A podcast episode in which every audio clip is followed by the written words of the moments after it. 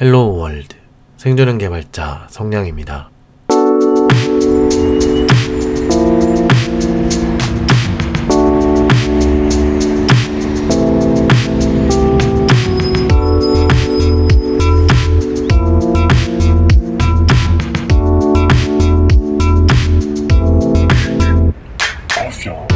반갑습니다. 성량의 불친절한 코딩 이야기 사십오 회 방송입니다.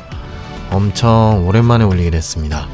제가 지금 사실 구월, 시월이 일정이 완전 빡센 주라서 대본은 어느 정도 좀 준비를 했는데 녹음할 시간이 없어서 많이 지체됐는데요. 아, 이게 코딩 부트캠프 이야기는 사실 청취자분들 중에서는 완전 쓸모없고 단 일도 필요 없는 분들도 많으실 텐데 좀 걱정이네요. 일단은 진행해 보겠습니다. 생존형 개발자 성량의 불친절한 코딩 이야기는 애플 팟캐스트, 구글 팟캐스트, 오디오 클립, 팟빵, 플로우, 그리고 유튜브에서 제공되고 있습니다.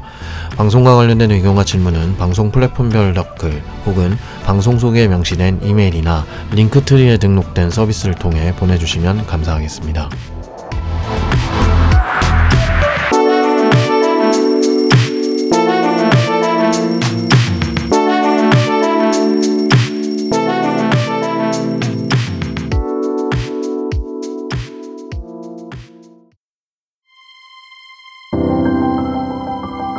이전 사십 회 에피소드에서 코딩 부트캠프의 참여와 선택, 그리고 코딩 부트캠프를 통해 실제로 전공자뿐만 아니라 비전공자 역시 개발자가 되는 것이 가능한지에 대해 보내주신 사연을 읽고 제가 생각하는 결론부터 말씀드렸었는데요. 어, 그렇게 제가 생각하는 결론을 들으시고 방향이 결정되신 분들은 그걸로 된 거고요. 아마 그걸로는 뭔가 후련하지 않으시거나 왜 저 양반은 저렇게 생각하는 걸까? 라고 궁금해하시는 분들도 있을 것 같습니다. 그래서 이번에는 그런 내용들에 대해 좀 더 상세하고 디테일한 부분을 제 생각을 또 곁들여서 다소 지루할 수도 있는 수준으로 함께 말씀드려 보겠습니다. 사십 회 에피소드에선 나름 결론만 간단히 이야기했으니까요. 이번에는 좀 길게 타임 킬링용, 수면용 정도로 한번 이야기해 보려고 해요. 일단 요즘 온라인상의 정보라던가 광고가 너무 많기 때문에 이 정보의 홍수 속에서 제가 생각하는 의견에 대해 약간이라도 신빙성이나 신뢰도를 조금이라도 높이기 위해서요. 뉴스 기사를 좀 소개해드리면서 진행할까 합니다. 참고로 제가 소개해드리는 기사들에서 등장하는 회사들의 이름은 기억하실 필요도 없고 굳이 궁금해하실 필요도 없습니다. 수치적인 부분을 통해서 시대적인 흐름만 잡으시고 자기 자신이 처한 상황에 빗대서 생각해보시면 될 것 같아요. 우선 씨더블유엔 코딩월드 뉴스에서 이천이십이년 사월 이십육일에 올라온 기사를 먼저 한번 살펴볼 건데요. 기사의 제목은 부트캠프 출신 신입 소프트웨어 개발자, 사 년제 대학 출신 개발자보다 더 많은 연봉 받는다 입니다. 제목만으로도 뭔가 많은 의미가 있어 보이지 않습니까? 에피소드 소개 링크로도 남겨드릴 거니까요. 관심 있는 분들은 한번 가서 보시고요. 기사 일부를 읽어보겠습니다. 해외 온라인 매체 피플매터스가 소프트웨어 개발자 전용 재택 커리어 플랫폼 아크다데브의 데이터를 인용, 부트캠프 수료 소프트웨어 개발자와 관련 전공 학위 소지 개발자의 임금 차이를 분석했다. 부트캠프 수료자와 전공 학위 소지 개발자 간의 연봉 격차를 확인하고자 재택근무 소프트웨어 개발자 이천오백여 명의 연봉 데이터를 수집했다. 먼저 소프트웨어 개발 경력 초기에는 부트캠프를 수료한 개발자의 연봉이 더 높은 것으로 확인됐다. 부트캠프를 수료한 일 년차 개발자의 전 세계 중간 연봉은 사 년제 대학 출신 개발자보다 십이 퍼센트 더 높다는 사실을 입증했다.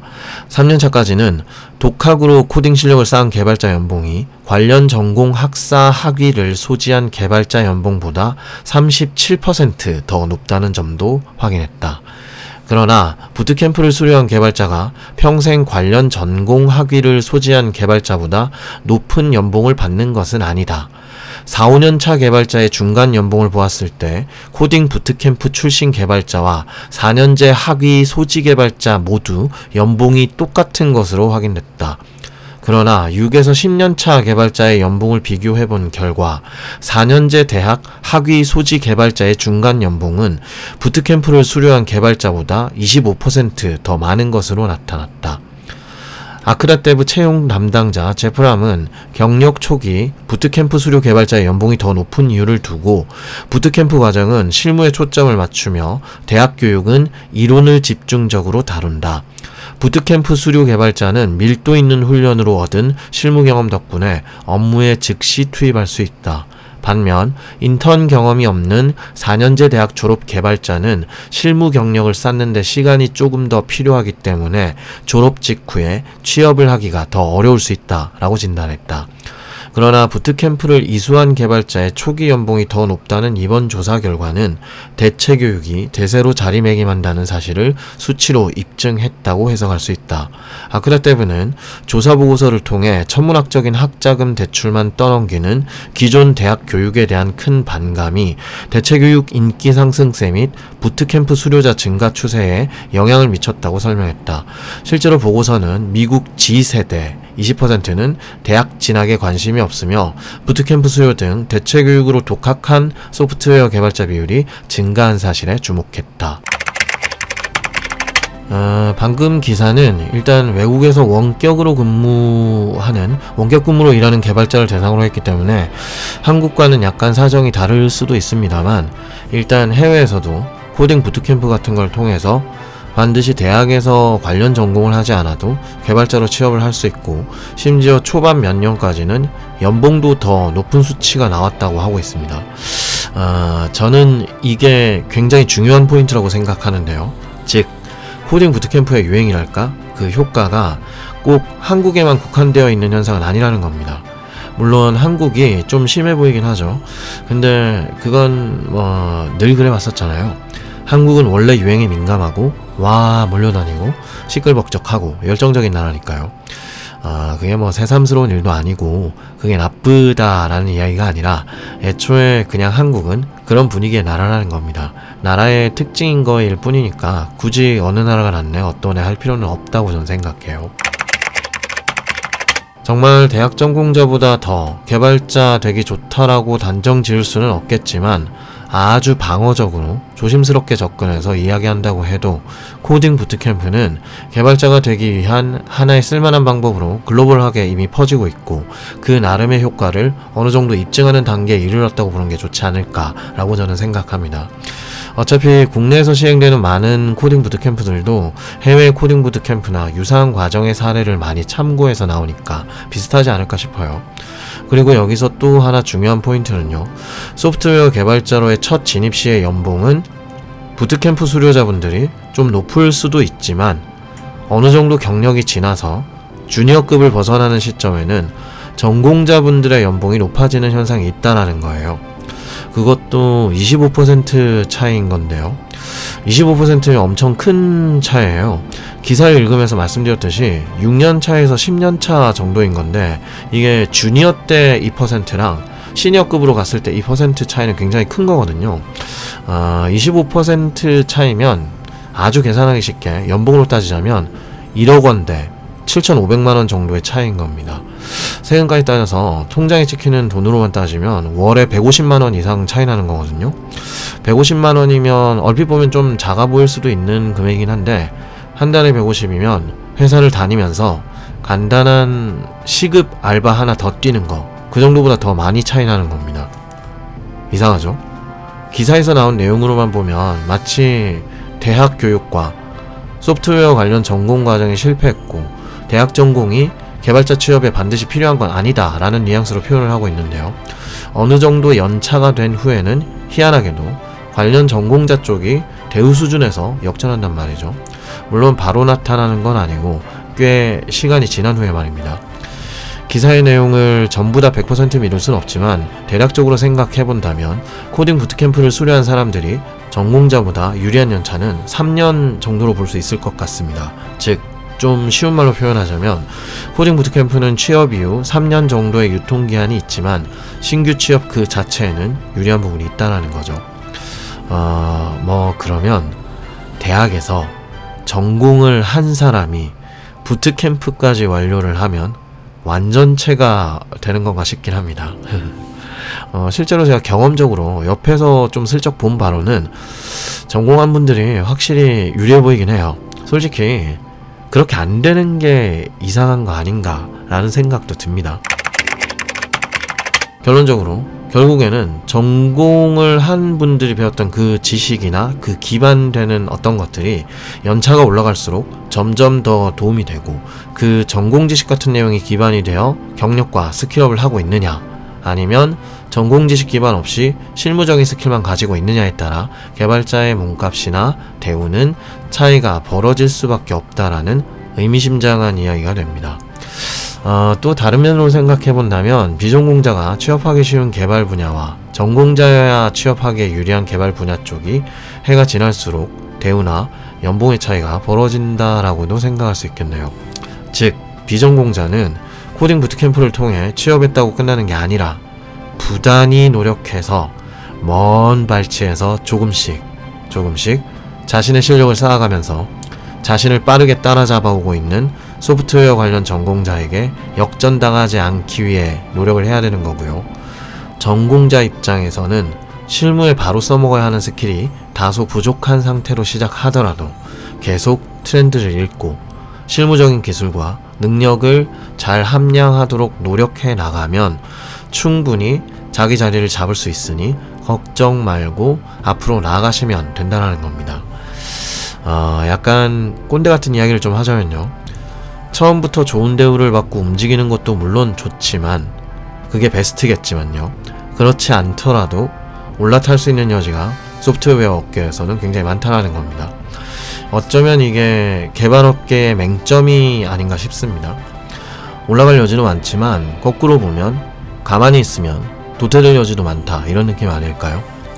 개발자로 계속 먹고 살 거라면 당장의 돈도 중요하지만, 물론 당연히 중요하지만요, 좀 더 멀리 본다면 돈보다 기술적인 부분에 상향을 이룰 수 있는 선택도 중요하다는 겁니다.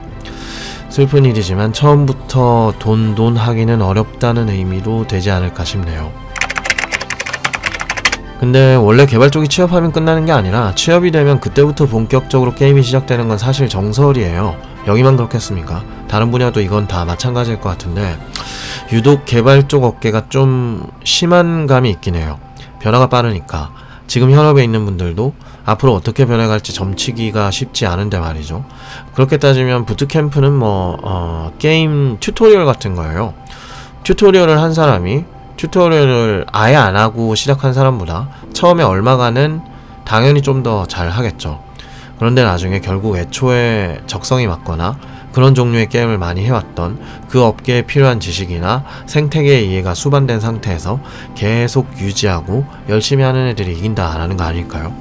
물론 피지컬이 처음부터 우월했던 애들을 따라잡기는 어렵죠. 그건 불가능합니다. 그건 어쩔 수 없는 거고요. 그리고 또 뭐 꼭 그렇게 계속 죽어라 하지 않아도 월급쟁이로서 생존해 나가는 방식도 있긴 합니다. 그건 여기서 얘기 드릴 건 아닌 것 같고요. 아무튼 제가 왜 노력을 강조하는지 아시겠습니까? 이 업계는 원래 그런 것 같아요. 훨씬 더 거대한 것들이 평생 끝없이 펼쳐져 있고 뭐가 계속 새로 나오고 바뀌고 공부해야 하니까요. 물론 뭐 그냥 고인물이 돼서 딱 먹고 살고 잘리지 않을 정도로만 유지하는 방법도 전혀 없는 건 아니지만, 애초에 그렇게 한다고 해도 대우가 아주 나쁜 것도 아니지만 말이죠. 그렇다고 하더라도 어쨌든 기반 기술들의 변화가 크기 때문에 완전히 안전하다고 보기는 어렵고요. 사실 고인물로서 생존해 나간다고 해도 애초에 그렇게 만만하진 않습니다. 예전 과거 에피소드 어딘가에서 살짝 언급드렸었잖아요. 직종별로 따져볼 때 개발자 쪽이 암 발병률이 몇 배, 많게는 몇십 배 높다니까요.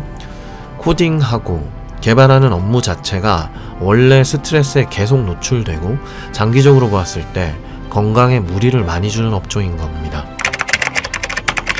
그래서 제 경험과 주변 분들의 경험을 잘 살펴보면요, 취업 그 자체가 목표였던 사람들은 일, 이 년 안에 업계에서 떠나는 사람들이 부지기수인 것을 많이 봅니다. 최근에 여러 매체들이 그렇게 떠들어대는 꿀 떨어지는 업계가 아니라는 거예요. 뭐 그래요. 코로나 시대를 전후로 어려웠던 업계에 계시다가 직장을 잃어버린 분들 입장에서는 입에 풀칠이라도 할 수 있다면, 그리고 이상하게도 다른 업계는 다 죽겠다고 난린데 오히려 해가 지날수록 더 더 사람이 많이 필요하다고 하는 데다가 수입도 괜찮아 보이는 소프트웨어 업계가 눈에 들어오실 수밖에 없다는 것도 이해합니다. 어쩌겠어요, 시대가 그렇네요. 그래도 만만히 볼 건 아니라는 거죠. 학력, 학벌, 전공 유무, 나이, 성별 다 상관없다는데 코딩이나 한번 해볼까? 개발자 교육이나 한번 받아볼까? 코딩 부트캠프 수료하면 취업이 된다는데 한번 해볼까? 그래요, 한번 해보세요. 좋아, 정말 진짜 열심히 해봐야지 라는 마음으로 시작해도 그 마음들이 얼마나 많이 꺾여나가는지를 실제로 겪어보지 않으면 이야기할 수 없으니까요. 자, 말이 좀 길어졌는데요. 기사를 보면서 또 하나 제가 좀 피식하고 웃었던 건 미국의 Z세대, 엠지세대, G세대를 말하는 거죠. 더 어린 세대. 그 세대의 이십 퍼센트가 대학 진학에 관심이 없다라고 표현했는데요. 그래요, 이십 퍼센트면 뭐 큰 수치죠. 다섯 명 중에 한 명은 대학 진학 생각을 안 한다라는 건데요. 그러면 거꾸로 이야기하면요, 다섯 명 중에 네 명은 대학 진학에 관심을 가지고 있다라는 겁니다. 팔십 퍼센트가 대학 진학을 생각한다라는 거예요. 보이는 숫자와 노출되지 않는 숫자를 같이 염두에서 생각하지 않으면 참 헷갈리기 쉬운 어려운 시대에 우리는 살고 있습니다. 여기서 제가 나중에 까먹을까봐 미리 하나 말씀드리고 넘어가고 싶은 건 말이죠. 비전공자가 코딩 부트캠프 과정을 진행해서 개발자로 취업을 할 수 있다라는 것은 거짓말은 아니다라는 겁니다. 제 개인적으로도 충분히 가능하다고 생각하고요. 그렇게 진입해서 잘 해나가고 계신 분들도 적지 않아요. 그런데 이 사실이 절대 대학 전공 자체가 필요 없다라는 것으로 이어지지는 않는다고 저는 매우 강력하게 생각합니다. 저는 오히려 이런 시대이기 때문에 꼭 대학 전공을 하지 않아도 개발자로 취업이 가능한 시대이기 때문에, 그렇기 때문에 오히려 더 전공자가 빛을 볼 수 있는 기회가 생길 거라고 생각합니다. 요건 제가 나중에 또 한번 이야기 해볼게요. 전공자분들 짜증내지 마시고 힘내십시오. 그 다음 이천이십이년 오월 십칠일에 두 개의 비슷한 기사 내용도 좀 추려서 보겠습니다. 두 개의 뉴스가 거의 비슷한 내용이었거든요. 서울경제에서 나온 기사 제목은 문송합니다. 에이아이 블록체인 수강생 칠십오 퍼센트 비전공자. 전자신문에서 나온 기사 제목은요, 아이티 인재 양성 부트캠프 지원자 일 년 새 세 배 증가, 디지털 인력 품귀입니다. 읽어볼게요. 디지털 인재 수요가 꾸준한 성장세를 보이고 있는 가운데 아이티 인재 양성 부트캠프 지원자가 일 년 만에 약 네 배 늘어난 것으로 나타났다. 아이티 인재 양성 스타트업 A사는 지난해 소프트웨어 엔지니어링, 인공지능, 크로스 마케팅, 프로덕트 매니지먼트, 블록체인 등 자사 부트캠프 지원자 및 수강생 데이터를 분석한 이천이십일 아이티 교육 트렌드 리포트를 십칠일 발표했다. 분석 자료에 따르면 지난해 전체 부트캠프 지원자는 이만 사천오백칠십일 명으로 이천이십년 육천이백칠십삼 명 대비 이백구십이 퍼센트 증가한 것으로 확인됐다. 한 해 동안 교육 프로그램 지원자 수 규모가 약 네 배 상승한 것이다. 비전공자의 아이티 커리어 전환도 활발했다. 지난해 기준 소프트웨어 엔지니어링, 블록체인, 인공지능 등 개발 관련 부트캠프 수강생 중 컴퓨터공학을 전공하지 않은 참여자의 비율은 칠십오 퍼센트에 달한 것으로 집계됐다. 아이티 업계 전반의 개발 인력 부족 현상이 일면서 개발자를 양성하는 부트캠프가 비전공자들까지 흡수하고 있는 것으로 풀이된다. 삼십 사십 세대 교육생 비중도 주목할 만하다. 지난해 부트캠프 참여자 중 삼십 대는 전체의 사십삼 퍼센트를 차지했다. 삼십 대 후반부터 사십 대까지의 비율도 전체의 구 퍼센트로 나타났다. 전 산업군에 걸친 디지털 트랜스포메이션 가속화로 아이티 관련 학습의 핵심 세대가 이십 대에 편중되어 있다는 공식이 깨진 모습이다.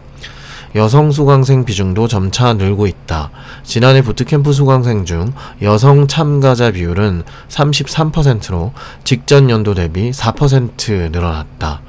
현업에서 수요가 많은 개발 직군은 프론트엔드로 확인됐다. 지난해 A사의 소프트웨어 엔지니어링 코스를 최종 수료한 디지털 인재들의 절반 이상이 프론트엔드 포지션으로 채용됐다. 이어 백엔드 이십사 퍼센트, 풀스택 십팔 퍼센트, 기타 포지션 팔 퍼센트의 비중을 보였다. 자, 다시 한번 말씀드리지만 기사들에서 등장하는 회사가 어딘지는 굳이 신경 쓰실 필요가 없습니다. 어차피 다른 코딩 부트캠프 관련된 기사나 자료들도 살펴보니까 크게 다르지 않았거든요. 기사 자체가 그나마 잘 정리된 편이기 때문에 발췌한 것 뿐입니다. 일단 이런 코딩 부트캠프 관련 기사들을 통해서 알 수 있는 전반적인 사항이랄까요? 비전공자 비율이 높다. 삼십 대, 사십 대 참여 비중도 적지 않다. 여성 비율도 높아지고 있다. 코딩 부트캠프 교육 수료 인원은 프론트엔드 업무 쪽에 가장 많이 몰리고 있다 정도가 될 것 같습니다. 대략적으로 여러 코딩 부트캠프의 참여자는 비전공자 비율이 칠십 퍼센트를 보통 넘어가고요. 실제 코딩 부트캠프를 수료하고 취업한 인원에서 가장 높은 비율을 차지하는 쪽은 프론트엔드 영역입니다. 그럼 아주 대략적으로 한번 매겨보겠습니다. 간단한 산수를 한번 해볼 건데요. 제가 대본 써놓고 봐도 정말 재미없는 부분이고 굳이 제대로 들으실 필요도 없는 내용이니까 재생 속도를 좀 빠르게 돌리시거나 적당히 스킵하시는 것도 좋겠다 싶어요. 어, 잠이 안 오시는 분들은 그냥 들으시면 잠이 잘 오시지 않을까 싶습니다. 산수를 한번 해보죠.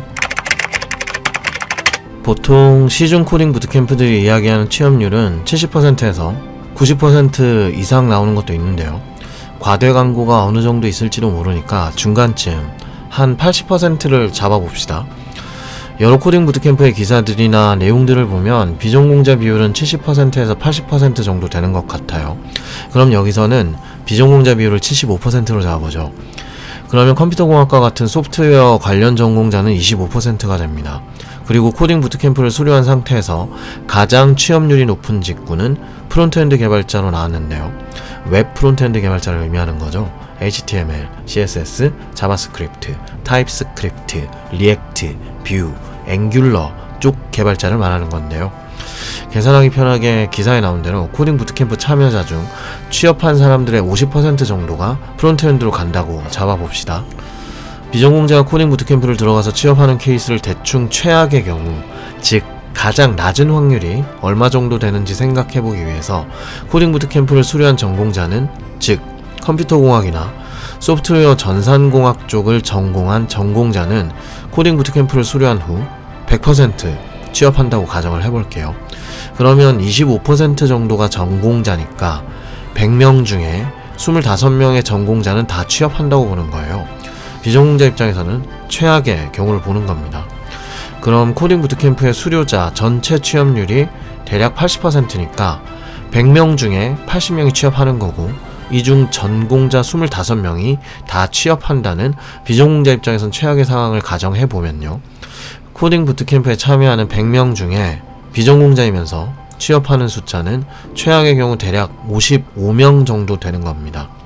그러면 백 명 중에 전공자 이십오 명이 백 퍼센트 다 취업한다고 치는 최악의 경우를 따져도 비전공자 칠십오 명 중에 오십오 명은 개발자로 취업을 한다는 거죠. 퍼센트로 따지면 비전공자가 코딩 부트캠프에 참여한 후에 개발자로 취업하는 비율은 칠십삼 퍼센트가 조금 넘는 겁니다. 자격증의 합격 점수가 보통 육십 점 에서 칠십 점 정도 되니까요. 그래도 뭐 이 정도면 일단 합격선 자체는 넘은 것 같습니다. 프론트엔드 취업이 오십 퍼센트를 넘는다고 했으니까 총 취업하는 팔십 명 중에 사십 명은 프론트엔드로 취업합니다. 비율로 따지자면 비전공자가 칠십오 명, 전공자가 이십오 명이니까 삼 대 일이네요. 만약에 전공자, 비전공자가 비슷한 비율로 프론트엔드에 취업을 한다면 비전공자는 칠십오 명 중에 삼십 명이 프론트엔드로 가는 거고요. 전공자 이십오 명 중에 십 명 정도가 프론트엔드로 가는 겁니다. 전공자, 비전공자 상관없이 비슷한 비율로 프론트엔드에 취업하는 숫자를 생각해보면 코딩 부트캠프를 수료한 십 명 중 일곱 명에서 여덟 명은 개발자로 취업을 하는 거고요. 그 중에 세 명 정도는 프론트엔드 쪽으로 취업을 하게 됩니다. 어, 생각보다 진짜 많은데요. 극단적으로 계산을 해서 전공자 중에 취업하는 분들이 모두 다 프론트엔드로 가거나 한 명도 프론트엔드로 가지 않는 경우까지 생각을 해서 퍼센트를 매겨보면요, 이십 퍼센트에서 오십삼 퍼센트 정도의 비전공자 취업자가 프론트엔드 개발자로 취업이 되는 거겠네요. 어, 뭐 수학도 잘 못하는 제가 숫자를 자꾸 이야기하니까 좀 어색하기도 하고 청취자분들 듣기 불편하실 수도 있을 것 같은데요. 아무튼 코딩 부트캠프에 참여한 비전공자들의 취업률은 대략 칠십 퍼센트가 넘어간다. 그리고 취업에 성공한 비전공자 중 최소 이십 퍼센트에서 최대 육십 퍼센트 정도까지 프론트엔드 개발자로 진입한다라고 볼 수 있을 것 같습니다. 그래서요. 그래서 이제 여기부터 들으시면 됩니다. 재생속도 낮추시면 돼요. 원래도 이, 삼 배속으로 듣던 분들은 뭐 어, 알아서 하시겠죠. 그래서 대충 계산해보면 코딩 부트캠프에 참여한 비전공자 열 명 중에 일곱 명 정도가 개발자로 취업을 하고요, 그 취업한 일곱 명의 비전공자 중에 한두 명에서 서너 명 정도가 프론트엔드 개발자로 취업한다 정도로 보면 될 것 같습니다. 즉 코딩 부트캠프에 참여한 비전공자는 최소 십사 퍼센트, 최대 오십칠 퍼센트 정도가 프론트엔드 개발자로 진입한다는 거죠.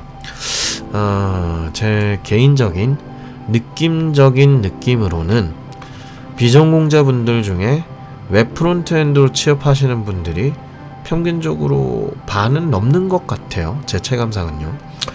백엔드랑 기타 다른 직군도 있긴 한데 거기까지는 계산하지 말고요, 코딩 부트캠프를 통해서 가장 취업 퍼센트가 높은 프론트엔드까지만 계산해보았습니다. 아유, 머리 아프네요. 뭐 기사들의 자료가 완전히 맞아떨어지진 않겠지만 그래도 대략적으로 본 퍼센트와 전공자 비전공자의 코딩 부트캠프 참여율을 생각해보면 일단 열 명 중에 일곱 명 정도는 개발자 취업이 된다로 볼 수 있을 것 같습니다. 높은 거 아닌가요? 특히나 실제 대학의 전공을 살려서 관련 업계로 취업하는 게 상대적으로 어려운 분야 쪽에 문과 쪽 분들의 입장을 생각해본다면 굉장히 높은 정도라고 저는 생각하거든요. 먹고 살기 위해 배우는 학문 영역이다 라고 얘기되는 공대 쪽이라고 해도 칠십 퍼센트대면 작게 볼 수 없는 수치거든요.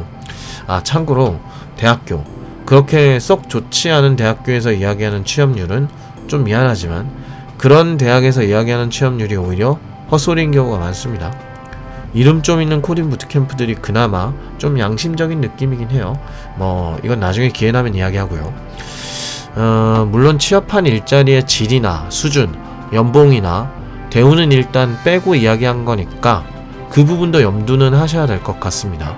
그리고 수료를 다 하기 전에 먼저 취업해서 나간 경우를 자기네 부트캠프 덕분에 취업했다라고 수치에 적용하는지 여부도 중요하겠죠. 어, 하지만 공개가 잘 안되죠. 아무튼 일단 취업 자체가 그만큼 절실한 분들도 많을 테고 애초에 여러 코딩 부트캠프에서 자신들의 교육을 수료한 분들의 취업률이 몇 퍼센트 이상이다, 이걸로는 장난치기 어렵습니다. 이게 아마 코딩 부트캠프 쪽에서 말하는 취업률 자체를 전부 다 광고로 보고 못 믿는 분이 있으신 것 같은데요. 요거는 그 이렇게 생각하는 분들이 꼭 잘못됐다라고 하는 건 아니고요, 사업을 하는 쪽이 어떤 식으로 사업을 불려나가는지에 대한 걸 볼 기회가 잘 없어서 익숙하지 않아서 그러신 거라고 생각합니다. 어, 사업 쪽에서는요 보통 자기가 잘했다 싶은 건, 그리고 근거가 명확해서 뒷말이 안 나올 만한 건 엄청나게 광고하고 홍보합니다. 대신 못한 거, 없는 거는 언급 자체를 안 하는 방식을 쓰는 경우가 많아요. 그리고 이건 사실 모든 영역에 다 적용됩니다. 프로그래밍 언어도 마찬가지예요. 이 언어는 정말 정말 누구나 배우기 쉬운 언어예요 라고 알려주지만, 하지만 진짜 느려요 라고는 이야기 안 하죠. 이 언어는 정말 정말 그 어떤 언어보다 빨라요 라고 이야기하지만 코딩을 제대로 하긴 진짜 힘들어요, 배우기 어려워요 라고 직접적으로 언급 잘 안하죠. 또 이 언어는 정말 정말 많은 주목을 받고 있고 완전 핫해요. 하지만 문법이 거지 같다거나 갖다 쓸 게 아직 많지 않다거나 인터넷 검색으로 사실상 아무것도 찾을 수 없다라는 이야기는 안 해주는 편이죠. 일상적으로 보자면 우리가 편의점에서 파는 편의점에 비타민 음료들 있잖아요. 거기 비타민 음료들에 비타민이 얼마나 들어가 있는지, 당근 몇 개분의 비타민이 있는지는 엄청 광고하지만 그 안에 들어가는 설탕량에 대해서는 언급하지 않죠. 그거랑 똑같습니다. 에너지 음료가 카페인과 여러 합성물을 통해 얼마나 에너지 충만하게 활동할 수 있는지에 대해선 강조하지만 하루치 에너지를 땡겨 쓴 다음날의 후유증이나 여파에 대해선 굳이 보여주지 않는 거랑 똑같은 거예요. 즉, 일반적으로 코딩 부트캠프도 똑같이 사업의 영역으로 볼 때, 그리고 그것이 꼭 돈을 벌기 위한 수단으로만 의미가 있는 집단이 아니라고 쳐줘요. 홍보와 마케팅의 의미를 가지기 때문에 그 취업률 자체를 거짓말로 이야기하는 경우는 거의 없어 보입니다. 제가 봤을 때는요. 뭐 예전에 자동차 연비 가지고 장난치다가 된통 욕먹었던 외제차 케이스도 있긴 했지만요. 그렇게 마이크로하게 차이나는 문제가 있을 정도까지 뻥을, 구라를 치진 않는다라는 거예요. 그러니까 보통 코딩 부트캠프 쪽에 홍보 내용이나 광고를 보고 의심하시는 거 그 자체가 나쁘진 않은데요. 제 생각엔 코딩 부트캠프 참여를 고민하시는 분들이 거기서 제시하는 숫자 자체를 거짓으로 보고 의심하거나 이게 진짜냐라는 걸 주변에 물어보고 알아보는 걸로 시간을 쓰실 게 아니라 거기서 제시하는 숫자 뒤에 숨어서 안 보이는 숫자는 무엇일까? 혹은 그거랑 상관없이 내가 취업을 위해서 어떤 곳을 선택하는 게 좋을까라는 부분을 생각하시는 게 좀 더 합리적인 거다라고 생각합니다.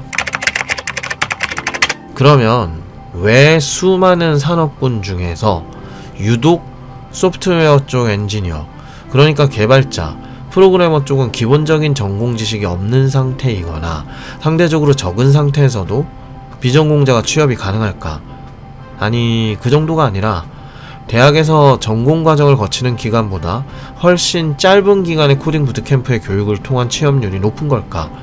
또 왜 유독 소프트웨어 엔지니어 쪽은 업계 관련 교육 과정 자체가 많은 걸까를 생각해 봅시다. 아마 제가 기억하기로 예전에 올렸던 에피소드에서도 한번 살짝 언급을 한 적이 있는 내용 같은데요. 청취자분이 질문 주신 내용이니까 제가 개인적으로 생각하는 내용을 좀 더 자세히 말씀드려 볼게요. 어, 가장 근본적인 이유를 파고들자면 이게 진입하려는 업계가 소프트웨어 업계라서 그래요.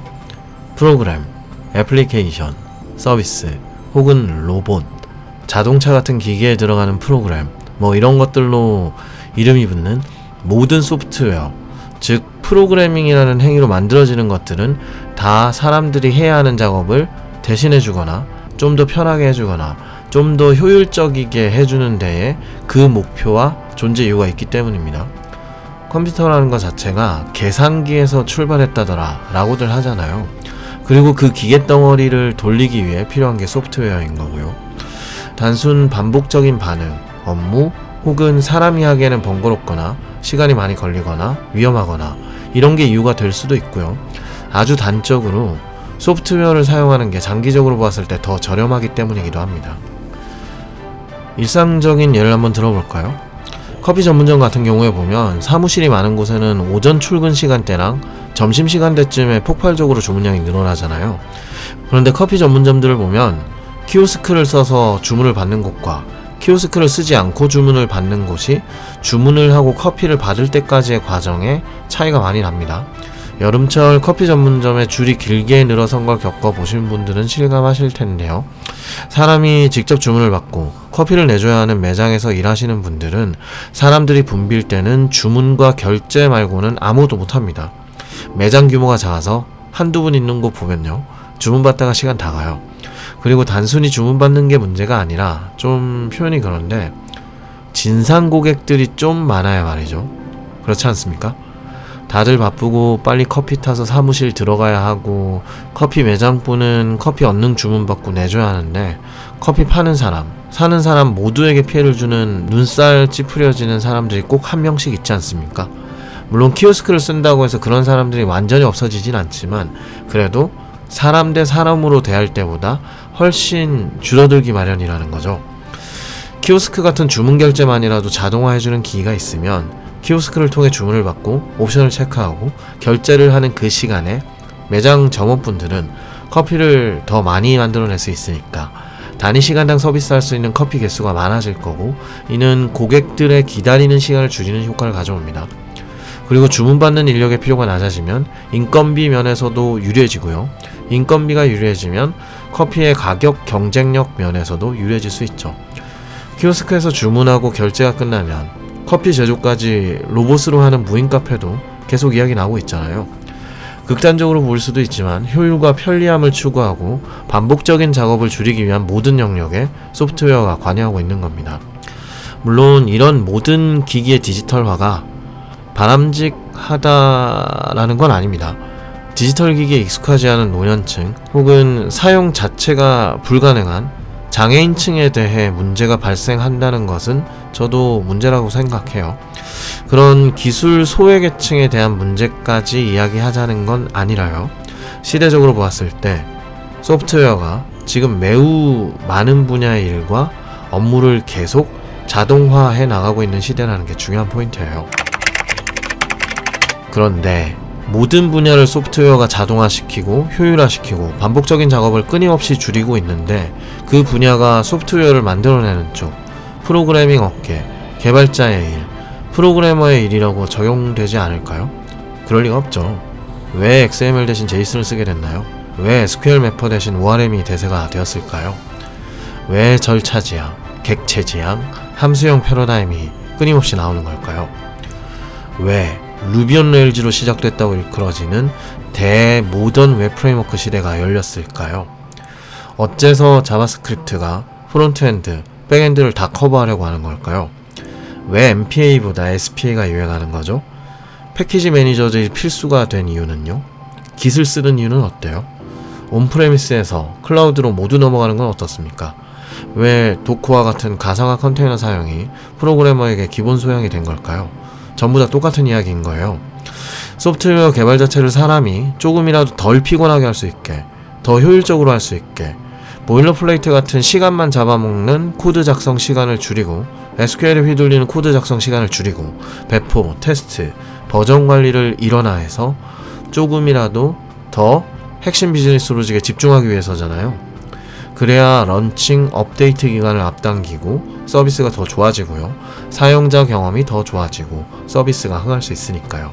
물론 그렇게 소프트웨어 개발 행위 자체를 편리하게 해주는 여러 기술들이 나온다고 해서 개발자의 일이 줄어들진 않습니다.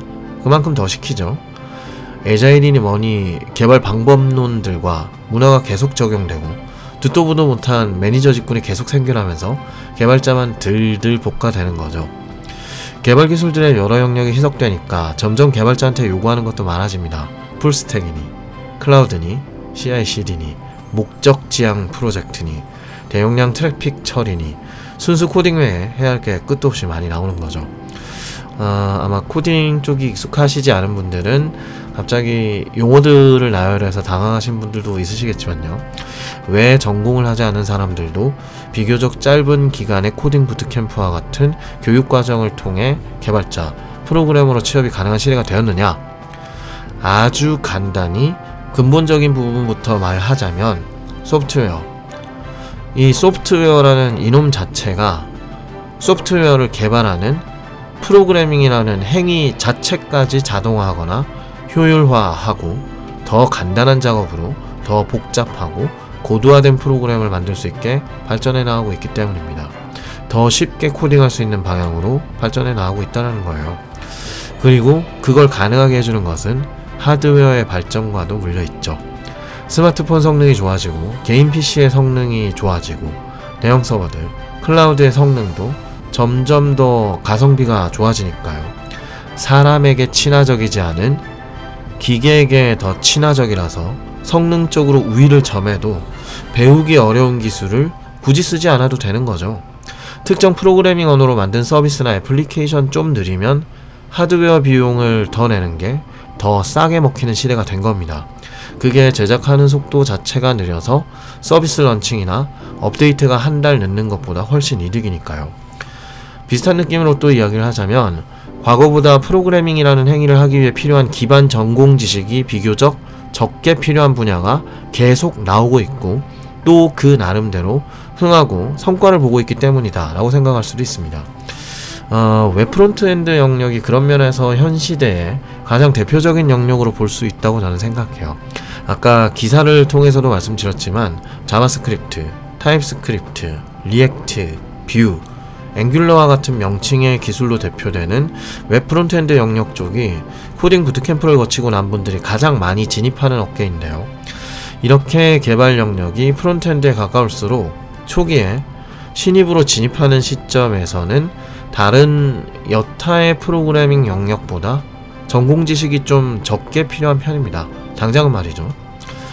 그리고 이 말은요, 웹 프론트엔드 쪽 일이 쉽다는 게 절대 아닙니다.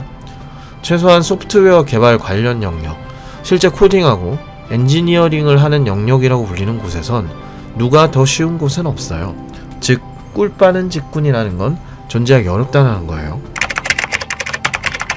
전공 지식 쪽이라면 뭐 프로그래밍 방법론, 데이터 구조, 이산수학, 알고리즘, 컴파일러, 운영체제, 소프트웨어 공학, 객체지향, 데이터 처리, 클린 코드, 디자인 패턴, 네트워크, 뭐 이런 것들이겠죠. 나중에 모두 다 필요합니다.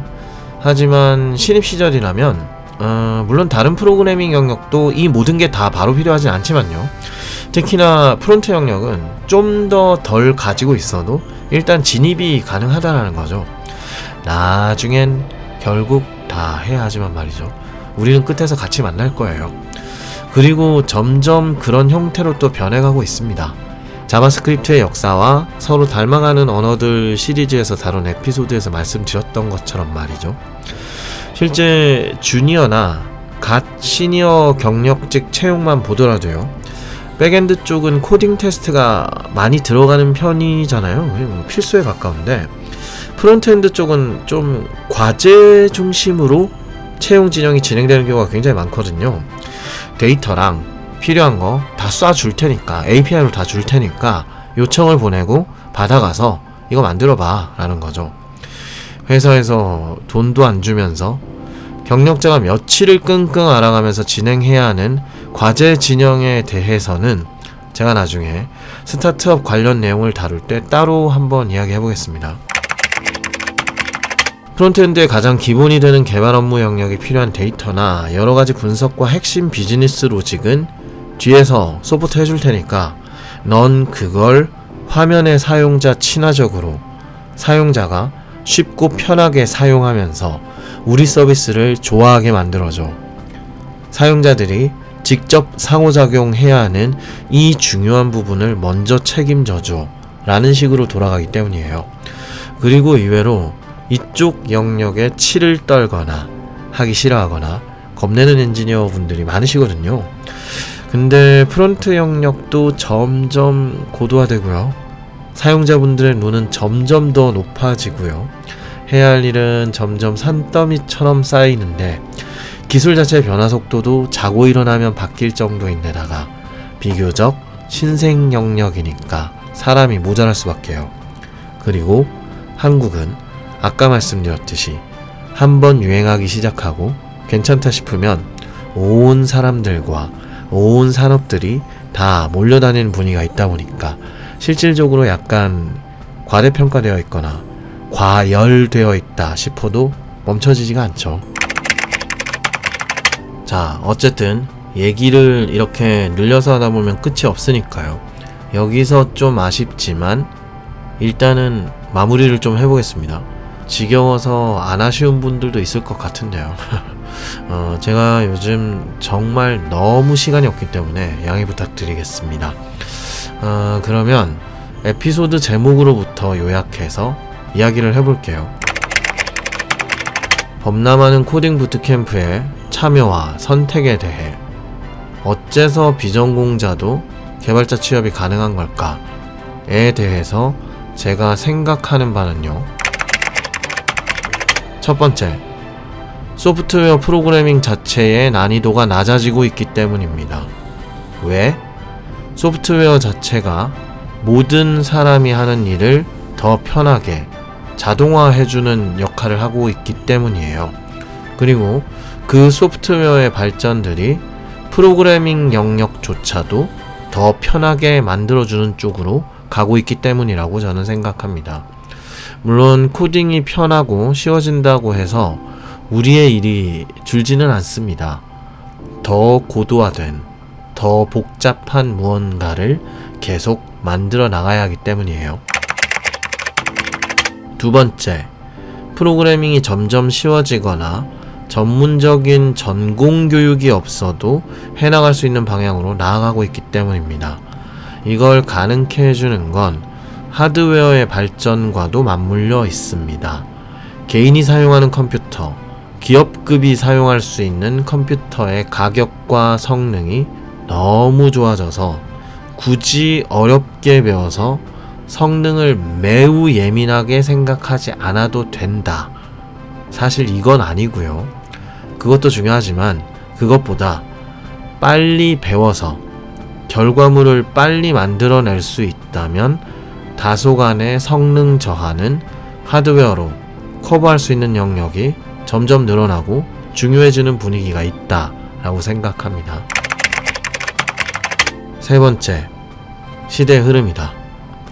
대학 전공 교육이 아닌 코딩 부트캠프의 교육을 받고도 충분히 취업을 할 수 있는 시대고, 그만큼 산업군 전반에서 개발자가 많이 필요해지고 있고 더 필요해질 것이다.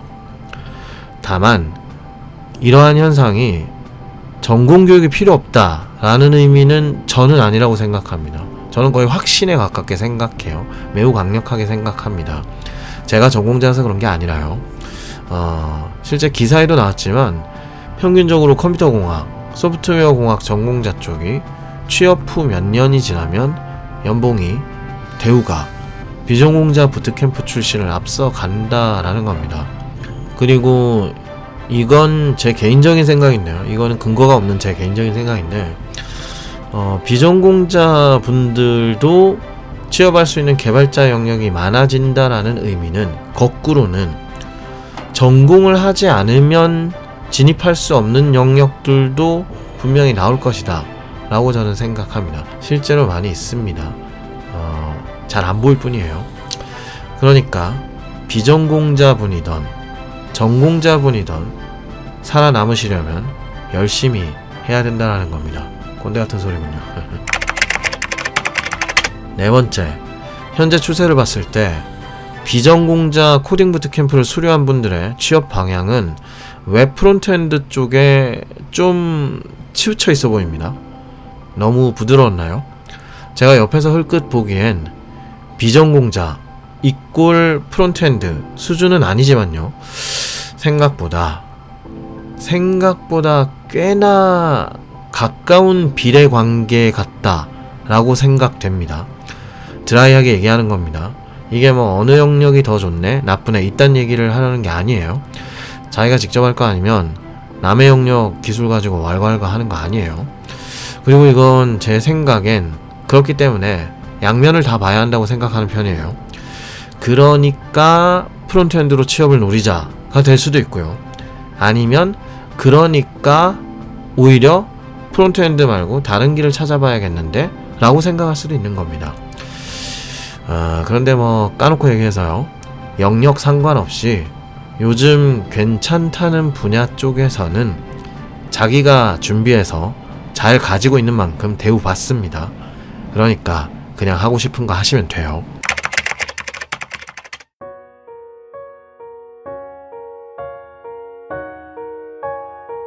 자, 사실 이거 말고는 지금 할 얘기가 좀 있긴 한데요. 일단 여기까지만 하고 또 좀 정리를 해서 다른 에피소드에서 이야기해 보겠습니다. 지금 사실 코딩 부트캠프 쪽은 이야기하고 싶은 게 아, 정말 많은데요. 또 너무 이 이야기만 하는 건 재미없기도 해서 주제를 좀 또 바꾸거나 아니면 뭐 지속을 하거나 한번 생각해 보겠습니다. 어, 그리고 제가 요번에 한번 좀 실험을 하나 해보려고 해요. 팟캐스트 개설 이후에 처음 해보는 건데요. 지금 에피소드를 두 가지로 버전을 나눠서 한번 올려보려고 합니다.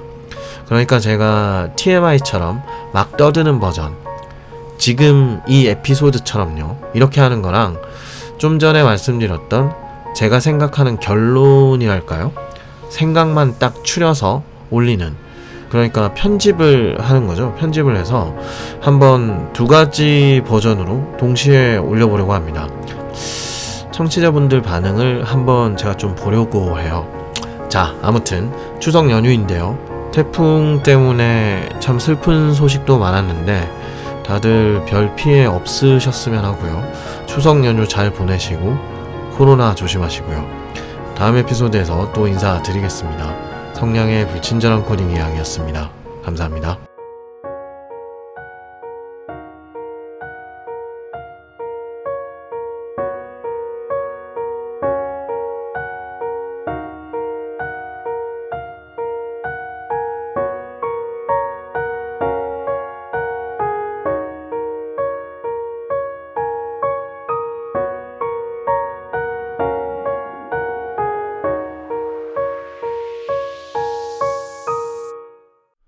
While true, to be 점 continue, 세미콜론은 매너입니다.